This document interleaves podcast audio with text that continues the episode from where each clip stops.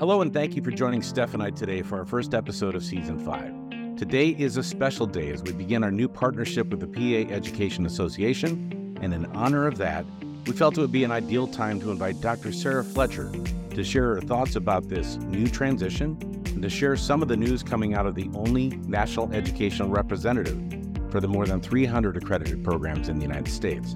Dr. Fletcher has been an educator for over 20 years, having taught both primary and secondary levels as a public school administrator. In 2022, she became the Chief Executive Officer for PAEA after spending several years in various leadership roles within the organization. She holds a master's degree in school administration and a PhD in educational leadership.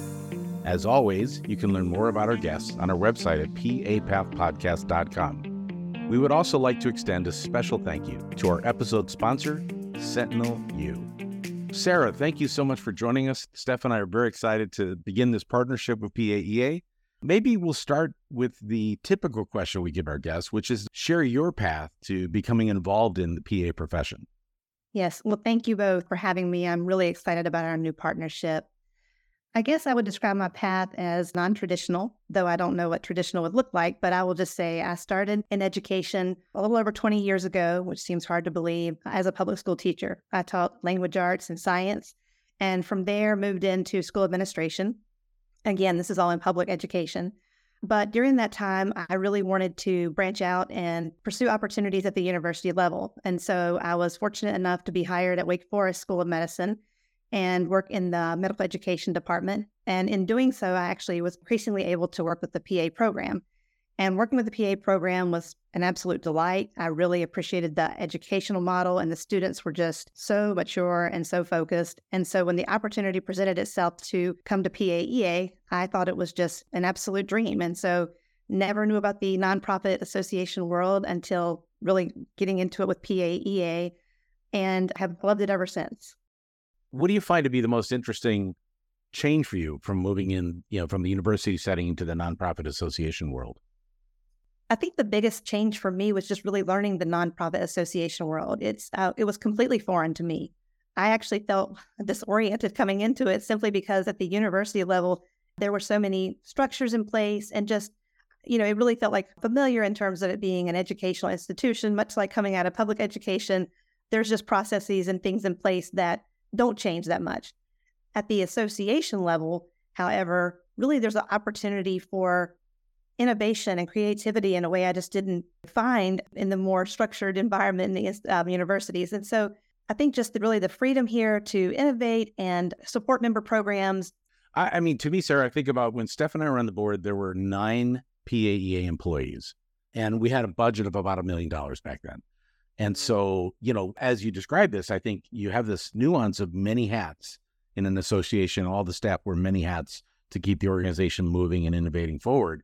And then as more programs become members and the profession has grown and the applicant pool has grown, you've had uh, more opportunities with the budget to expand your staff. And yeah, I can't even imagine how that kind of controlled chaos is as you climb that ladder.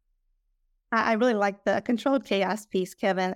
I will say we are um, inching our way towards 50 employees. We're not quite there yet, but we wow. will literally, I think, hit 50 employees by the end of the year, which is just amazing. When I came on in 2014, I want to say we were less than 20. And so this is just um, astronomical changes for us. But you're exactly right. Uh, that is a major difference from being at the university level where your job is pretty well defined and you do a specific job. At the association level, it's one of the most exciting things. We all wear a variety of hats every day. No two days look the same, which is exciting for some, not for everybody, but it's exciting for me.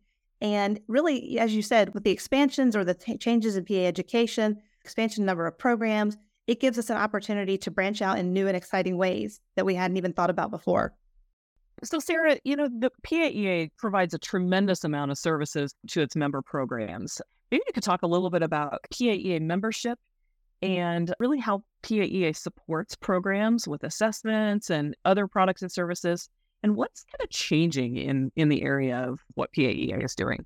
Yeah, so at this point, we have over 300 member programs, which makes up about 4,000 or so individuals in our database. And so, our biggest opportunity as an organization is, as you said, to provide the support through our resources, assessment, of course, CASPA, as everybody's familiar with, but also workshops, the forum, webinars, and increasingly putting out tools and resources through our digital learning hub, be that toolkits or informational one pagers.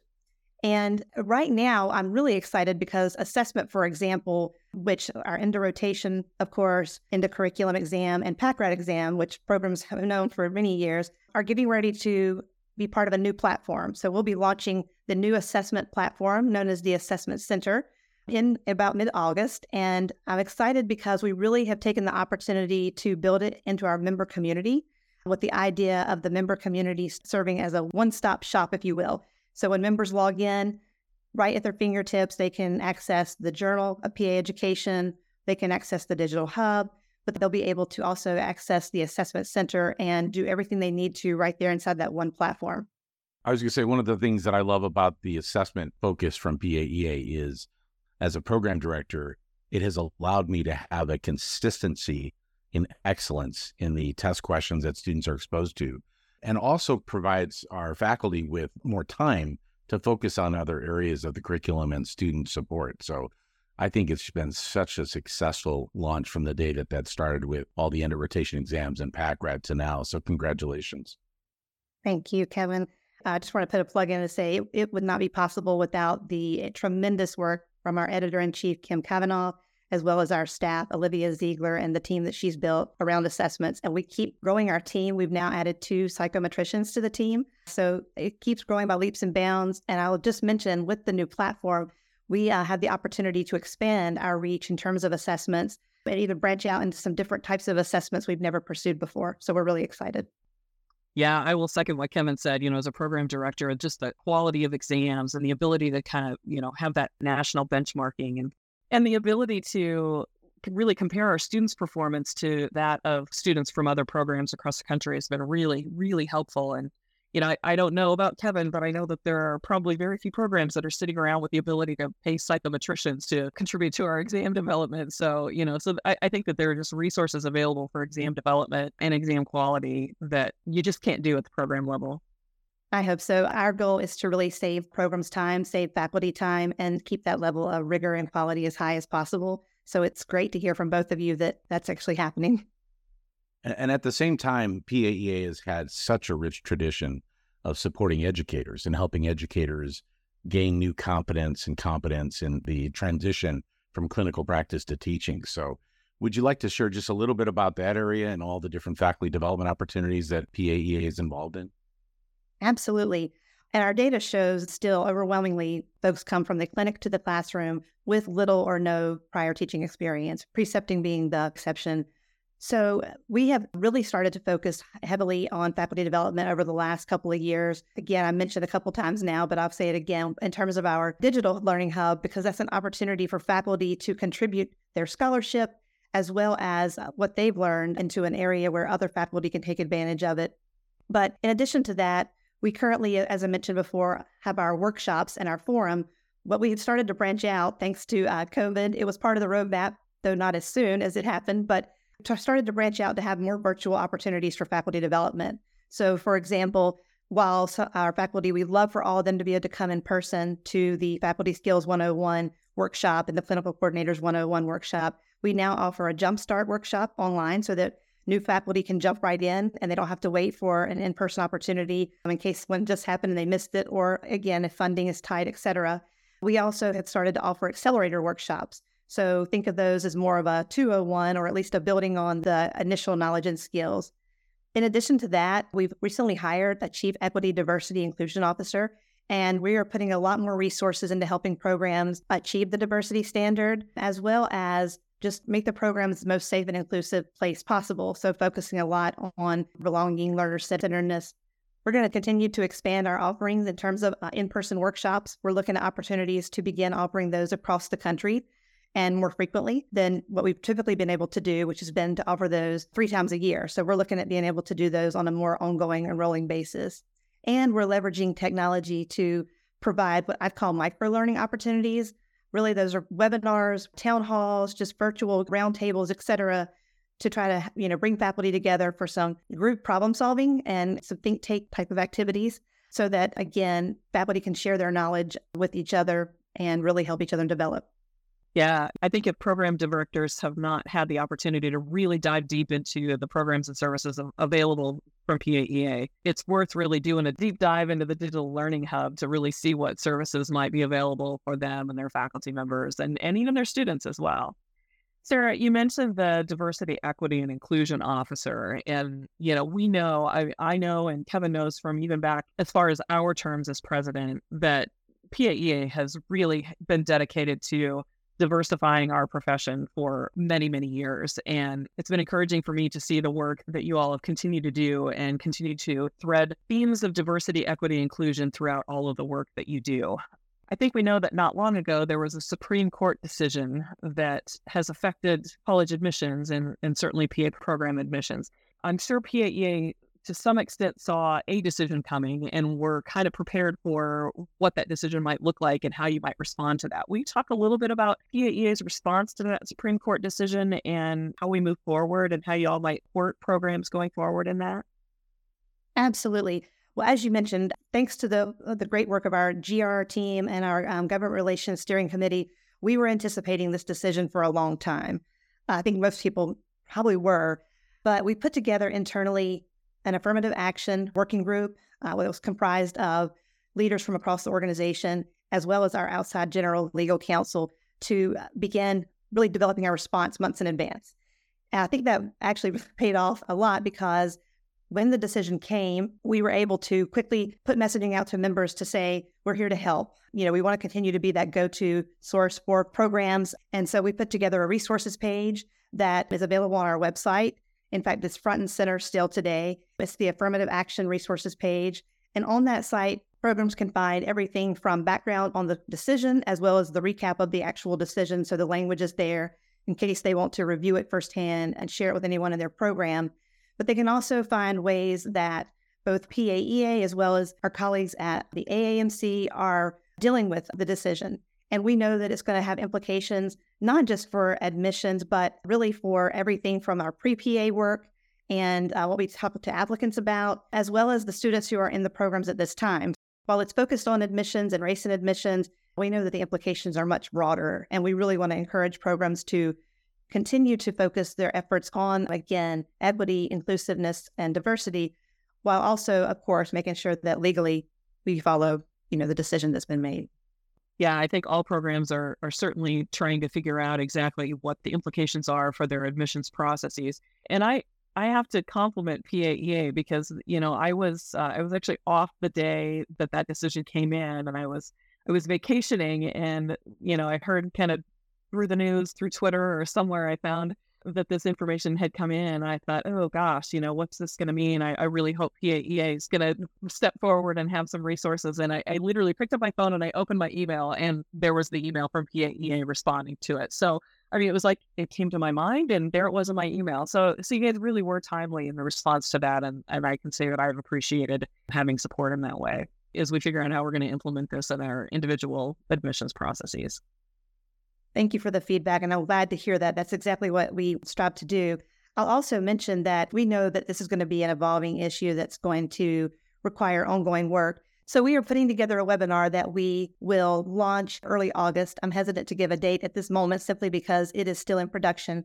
But that webinar will pro- focus on helping programs really understand the decision and what it means in terms of their applicants and admissions processes. So stay tuned for that.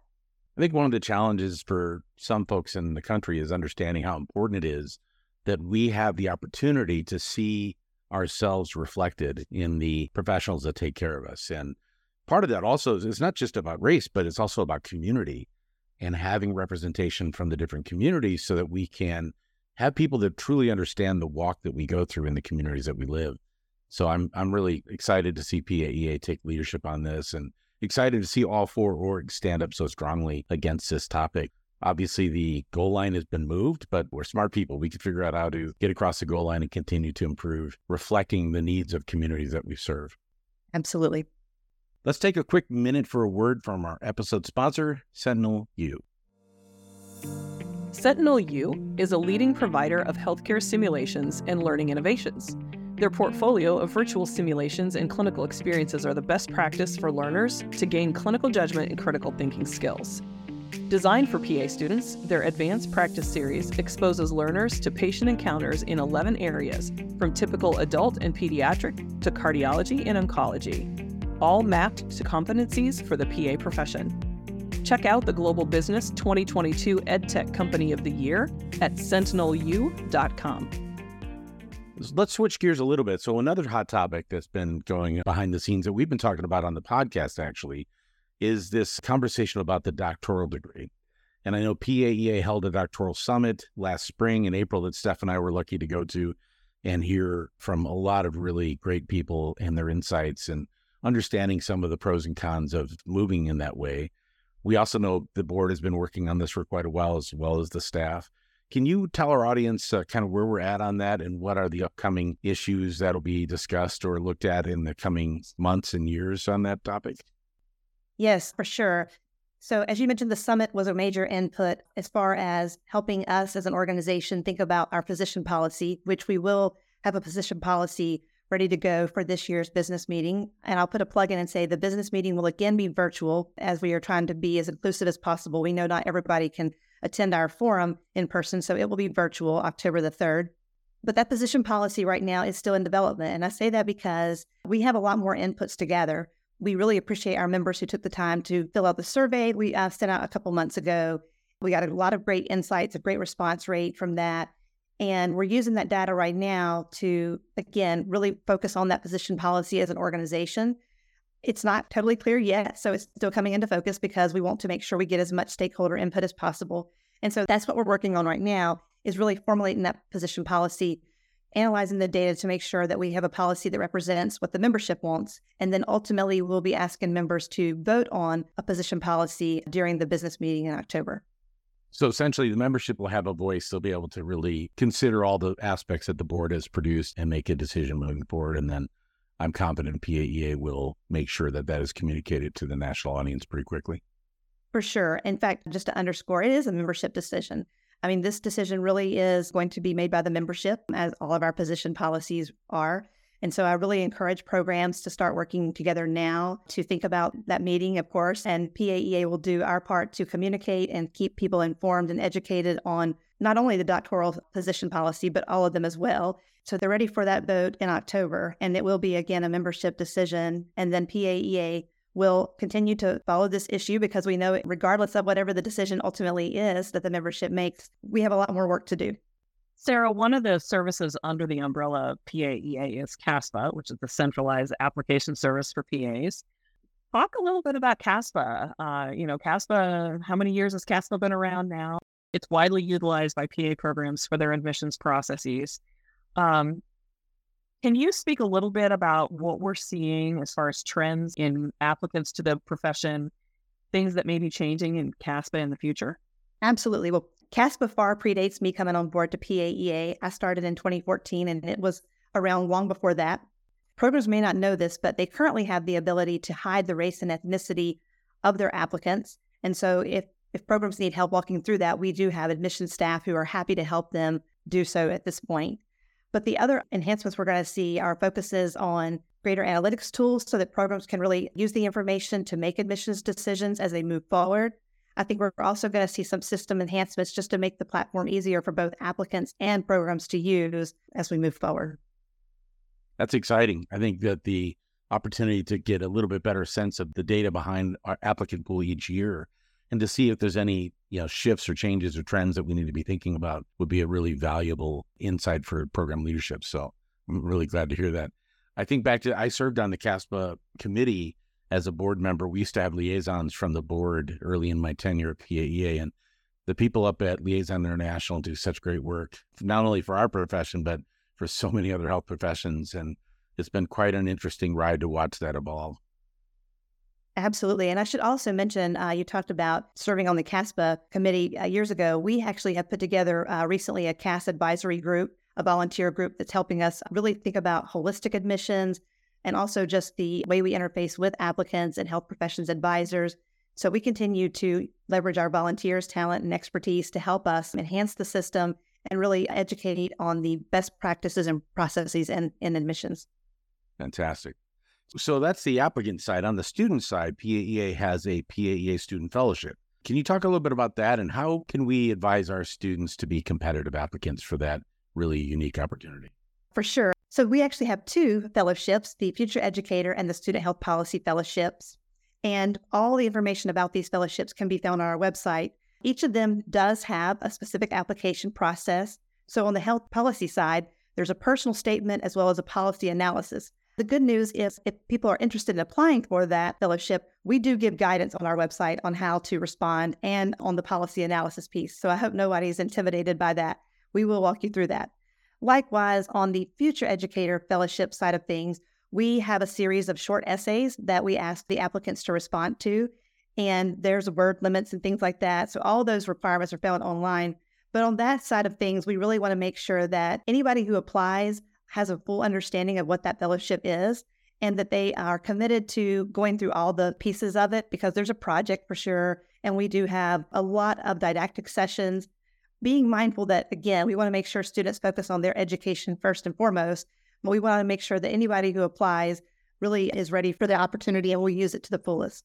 That's great. You know, I can speak personally i've had students who have participated in those fellowships and they they are just a tremendous opportunity for students to get involved and to really see first of all kind of behind the scenes how pa education functions what a tight-knit community pa educators really are and what paea does to support educators. And then on the policy side you know i think any opportunity we can have to develop advocates for our profession and leaders in our profession you know i think any opportunity for students to be able to expand those skills are just are just great opportunities. And, I want to put in a plug, Steph. I, I know that sometimes PA students can't see themselves being educators quickly. And so they don't necessarily think about it at this stage of their career. But honestly, one of my best educators of all time had only been a PA for two years when she joined the, the program. So just some people have a gift to teach. And I mm-hmm. think all of us should be thinking about becoming preceptors so that fellowship can really help you think about things through the, the lens of an educator. But also, like in medicine, it's common for a second year resident to teach a first year resident and for a third year resident to kind of oversee the second and first year. And we don't have that mentality in our profession. I really want to advocate that we change that because a brand new PA graduate is so much further down the road than a PA student entering their clinical year. Uh, I think those are really important fellowships for the students to apply to. And I hope PAE continues to expand those as the opportunity presents itself. So, Sara, what else is coming down the pike? What other exciting projects does PAEA have as irons in the fire that we can maybe hope to see coming down the road? Well, we have a couple of exciting things in the hopper currently. I mentioned earlier in the conversation our transition to our new assessment center. And while the platform itself will be one major noticeable difference for programs that use our assessments, I uh, just want to underscore that again, the opportunity for us to consider a variety of assessments through that platform is one of the things we're most excited about internally. We also are going to begin offering some regional education meetings. And so the concept behind those, they will be in person events, but really is to be in the backyard, if you will, of our programs. We have programs located all over the country. And so we want to find a way to have more engagement and more opportunities for faculty development. Again, closer to home for programs because not everybody can come to the forum. So we, we want to be mindful of being as inclusive as possible and making sure that we make faculty development as readily available as possible while being cost conscious and also meeting members where they are. I love that because as a new educator 20 years ago, we used to have these regional consortium meetings. And there's a great way to kind of cut your teeth on a project that you wanted to present to get it on your resume as you're trying to build up from instructor to assistant professor and so on. So I'm that's exciting. I'm, I'm glad to hear that. Kevin, I'm glad you mentioned that because one of the goals of those regional education meetings is to help new educators really have an opportunity to present and learn some of the skills behind putting together proposals for the bigger conferences like the forum, hopefully in a less intimidating environment, if you will, smaller, more intimate environment. So that's one of the goals of those meetings. Uh, Sara, the other aspect of this is the journal seems to be changing. I know uh, your journal editor, Dr. Honda, has made some significant changes in the journal. Can you talk a little bit about what the journal's been up to? Oh, yes. The journal has been up to a lot. Dr. Honda has done an exceptional job coming in and really embracing the role.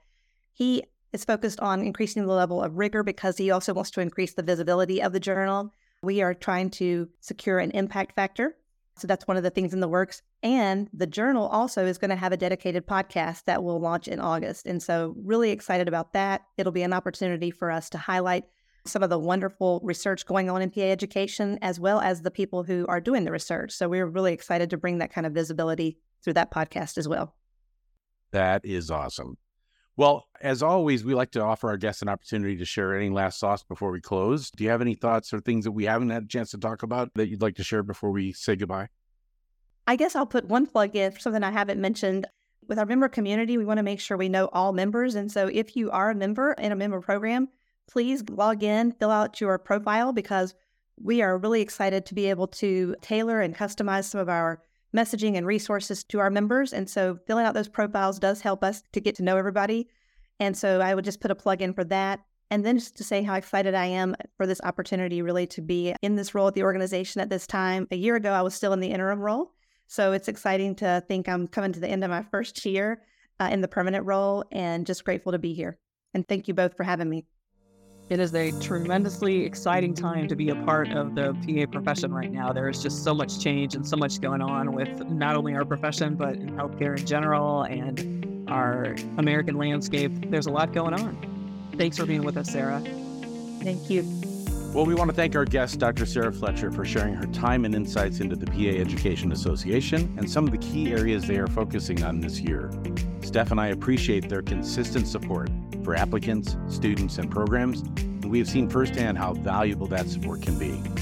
And again, we'd like to extend a special thank you to our episode sponsor, Sentinel U. For more information, visit them online at sentinelu.com. Tune in next time as we continue the conversations with our PA colleagues and leaders around the world.